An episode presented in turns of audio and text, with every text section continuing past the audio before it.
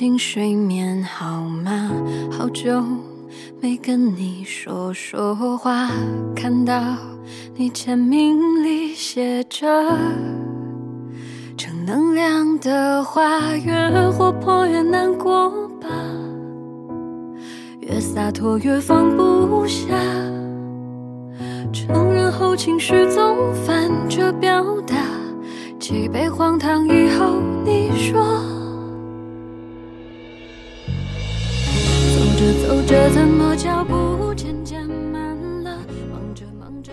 听众朋友，大家好，这里是 FM 六幺零七三反季的心声，晚安，陌生人，好梦，每个你。又到了晚安暖文的时间了，今天想和大家分享。一个话题讨论，主题是你是怎么走出那些崩溃的情绪的？不知道听小波节目的听众你们有没有奇葩说的观众？最近呢，奇葩说有一个辩题，嗯，是关于如果给你一瓶忘情水，让你忘记所有的悲伤情绪，那么你选择喝还是不喝呢？带着这样的问题，我们进入今天的话题。赛利安安问：“你是怎么走出那些崩溃的情绪的？”达达令回答道：“早年间办理护档迁移，人山人海的排队等待中，直到接近下班的尾声，终于听到我的名字。走到柜台，工作人员说：‘你的材料不齐全。’”原来是第一阶段的证明纸张里少盖了一个章。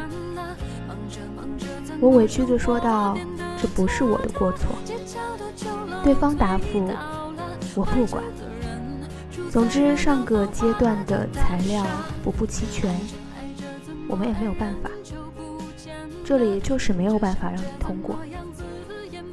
后面的场景大部分已经不大记得了，或者说。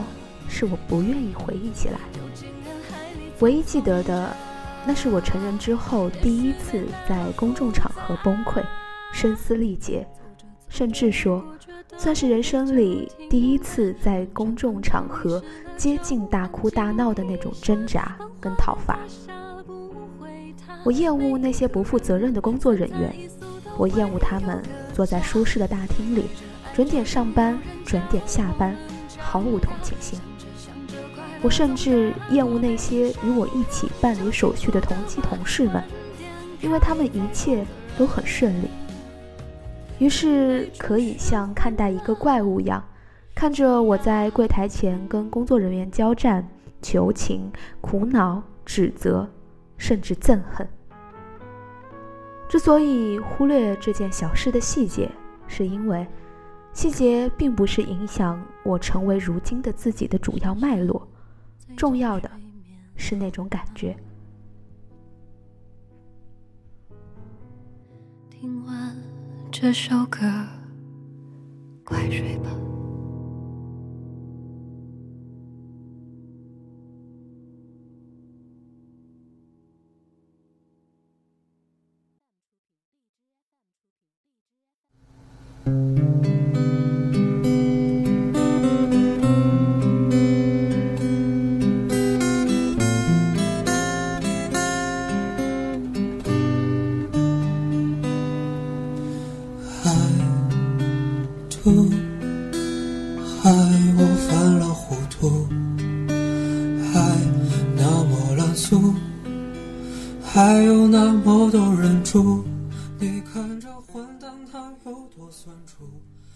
我并没有为此而感到丢脸，在那么多不熟悉的陌生人或者办事熟悉的同事面前，我的关注重点是在于，在那样一个场景里，世界的运转即使没有遵循我的意愿，但是我尚未找到可以处理的方式。后一句是我当时崩溃的本质原因。那是唯一一次，或者也是最后一次，以那样的崩溃之程度呈现。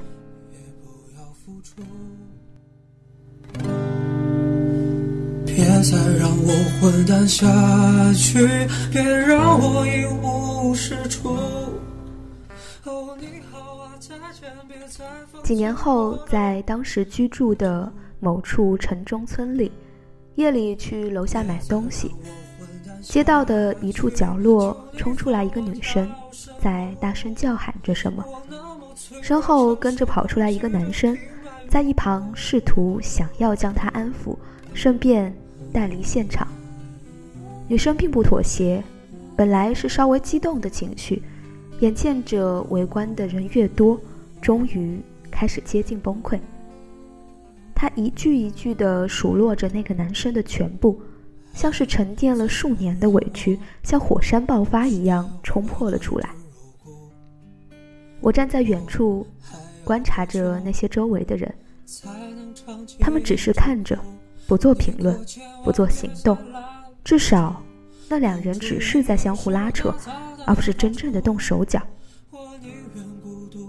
我拎着几袋水果，脑海里突然冒出一句话：“如果我是那个正在哭泣的女生，此时此刻，我又会作何感想呢？我会不会恨极了眼前这一切？走到这一步并非我所愿，可是我偏偏走到了这一步。跟眼前这样一个男人，在发生这么多之后，我发现自己……”无力解决任何难题，于是我在夜里时分与他争吵的某个导火线中破门而出。我不知道自己要去往哪里，但是我知道我必须先逃出来。于是我逃到了大街上，尽管意识中我觉得这样的举动并不体面，甚至极其幼稚。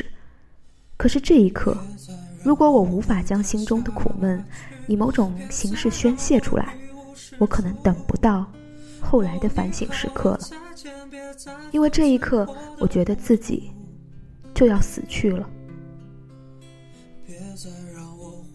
下去，求你放我条生路。我那么脆弱，承受不起这平白无故。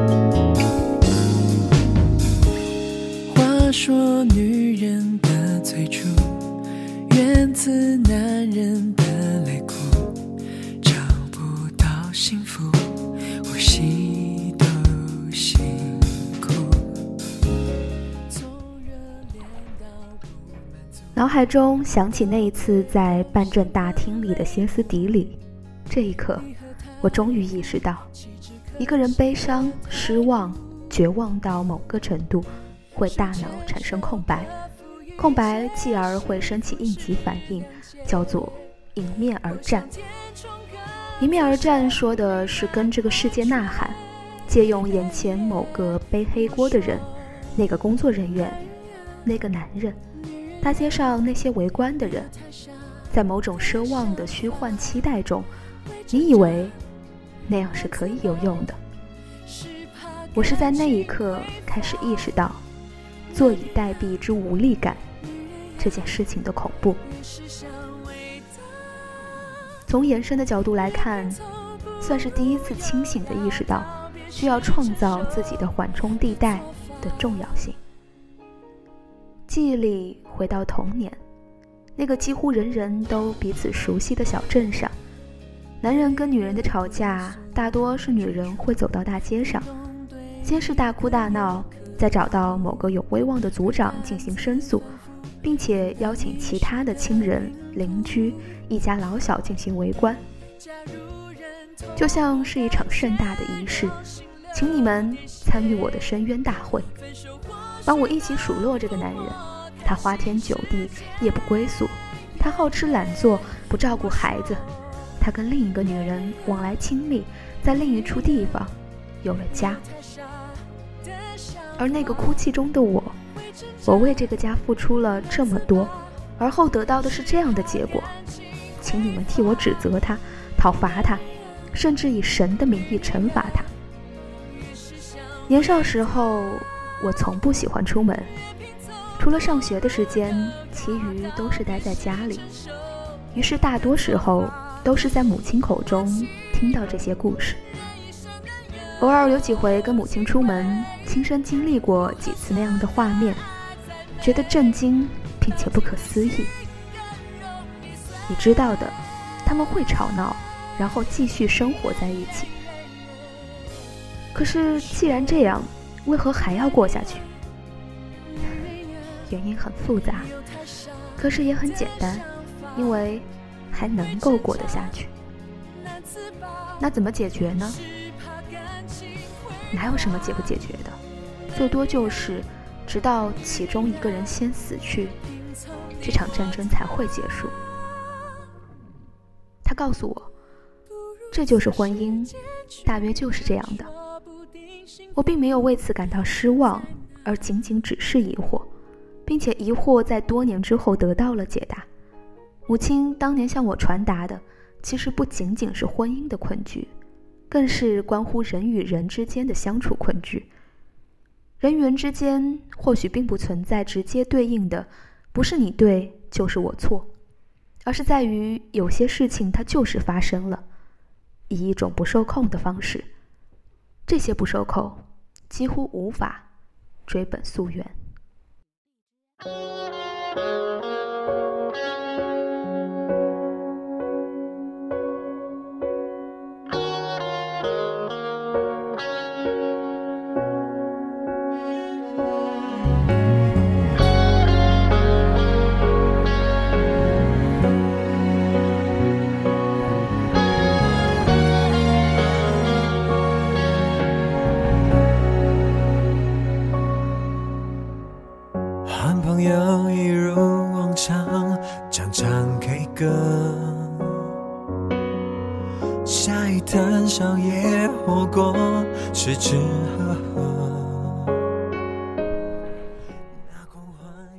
因为当初忘了给我盖起所有印章的某个工作人员，或许他是无意的，或许他是故意的，但是我不能因为为了原谅他，所以就当他是无心的，那样我自己会不快乐。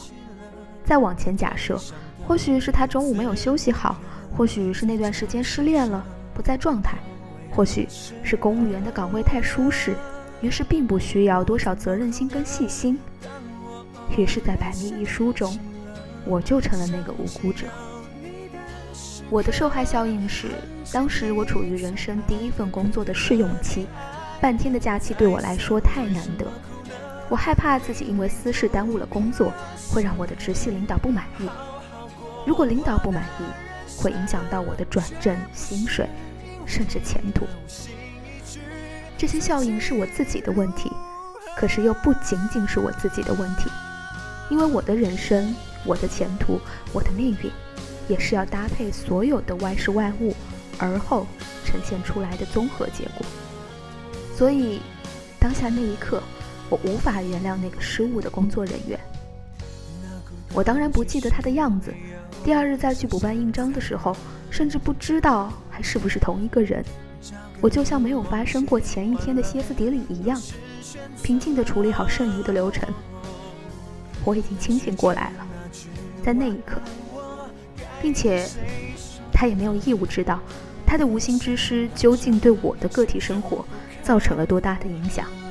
在那个阶段而言，我至今觉得，我之所以记得这件小事，不是因为这个委屈的经历，而是某种更深刻的反思。在往后的人生里，我会遇上更多的这样的失误时刻，无论是记取的某个人。还是历史进程的发展。总之，我就被推入到了某个被困的境地。到那个时候，那我又该如何处理这一类并没有直接负责人，但是结果需要我来承担的不对的局面？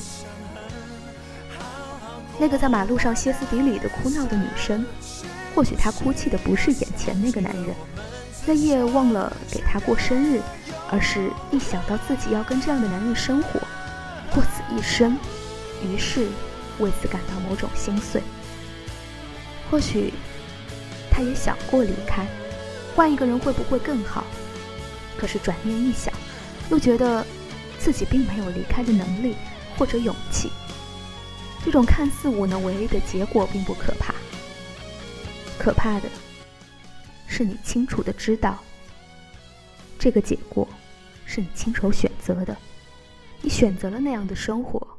走入了那样的不归路，你几次那样冲出到大街上，想要借用群众的力量分担一下自己心底的苦闷，可是你最后哭累了，还是只能任凭他半扶半拖着你回到那处阴暗狭窄的房子。你在夜里继续哭泣，你知道第二日你会醒来，继续辛劳度日，他还是那个样子，你也。还是这个样子。其实你并不觉得，现在的这处阴暗狭窄的房子住起来有多委屈。你委屈的是一想到这一生都要住在这样的房子里，这是你崩溃的理由。一个女人想要发疯，其实不必有任何具体的逼迫跟冲击，只要他能够识别出一些现象背后的本质，那就足以。让他惊恐到发疯。不仅女人如此，人本来就是如此。于是总有过来人告诉你：难得糊涂。其实不是糊涂很好，而是只有糊涂着，继续糊涂着，大多数人才可以过此一生。那么，那些清醒的人怎么办呢？带着已经知晓的参透，麻木啊虚无的度过此生吗？我倒觉得，不必非得如此。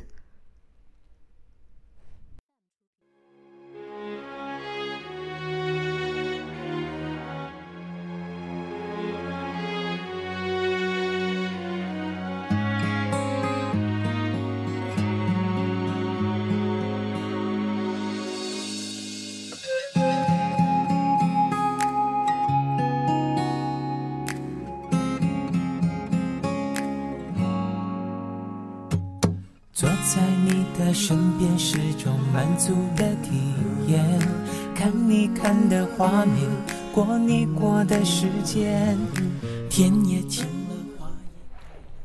快乐的猪，痛苦的哲人，都是活法而已。而真正值得我去接纳的是，我需要在识别出所有现象背后的本质之后，再去将新的版图拼凑起来。那些活在小情小爱中的人们，我自然不羡慕他们，但是我会祝福他们，希望他们可以那样在小小的烦恼跟忧愁中过此一生。至于我要的，则是识别出所有大悲大喜之后的部分。我带着已经发生过、经历过、被撞击过的种种感受，去将其一点点的编织成一张网，一张真诚之网。构成了我的心理缓冲区，于是我可以确保自己这一生都不会落入心碎到无力回天的境地。我更愿意在无数的破碎之后，再去捡起一枚新的石头。我不觉得哭泣很丢人，也不觉得必须忍住不哭才叫做坚强。人们总说，平静之中的绝望。是大多数人成年人的日常，我倒觉得，越是往后走，你的承受底线会更深，以某种你无法想象的韧劲。身边是种满足的体验，看你看的画面，过你过的时间。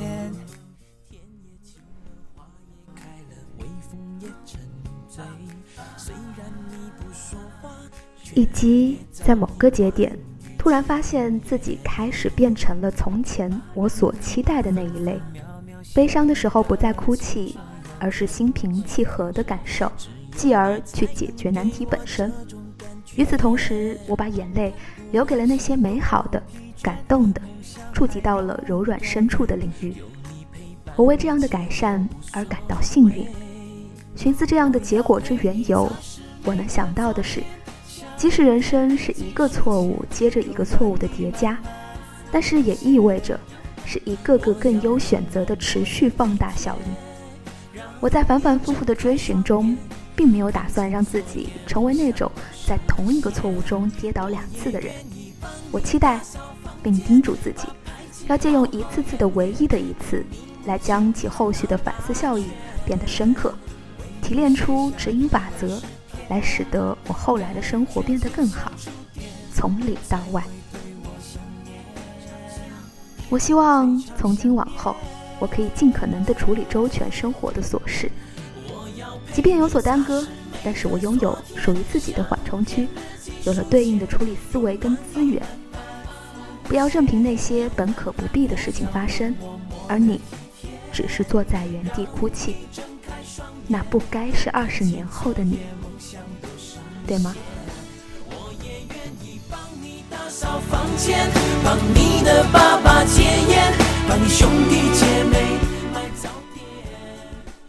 好啦，到这里，本期的晚安暖文就分享完了。